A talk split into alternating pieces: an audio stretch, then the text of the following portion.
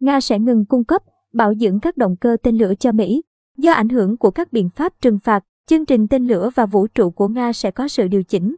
Ưu tiên hiện nay là sản xuất các vệ tinh phục vụ hoạt động của Roscosmos và Bộ Quốc phòng Nga.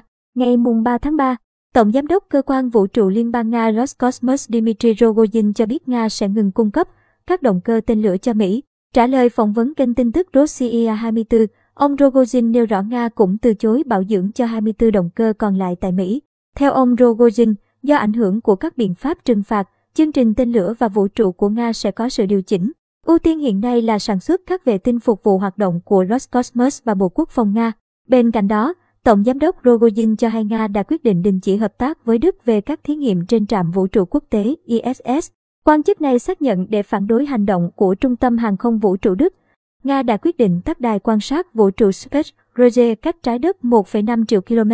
Cụ thể, kể từ ngày mùng 3 tháng 3, Nga sẽ ngừng hợp tác với tổ chức này, bao gồm cả các thí nghiệm khoa học tại mô đun của Nga trên trạm ISS. Ông khẳng định phía Nga có đủ nguồn lực cần thiết để tự thực hiện các hoạt động này. Tại Anh, Công ty truyền thông vệ tinh toàn cầu ONU thông báo ban lãnh đạo công ty đã quyết định đình chỉ toàn bộ các vụ phóng tại bãi phóng Baikonur của Nga ở Kazakhstan.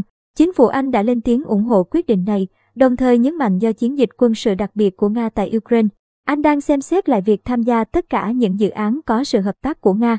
Theo hãng tin Interfax, động thái này diễn ra sau khi Roscosmos đề nghị ONU đảm bảo rằng công nghệ của hãng sẽ không được dùng cho các mục đích quân sự. Phía Nga đã ra hạn chót để phản hồi là ngày mùng 4 tháng 3 tới. Nếu không Nga sẽ hủy kế hoạch phóng vệ tinh tại Baikonur mà không bồi thường cho Onubur.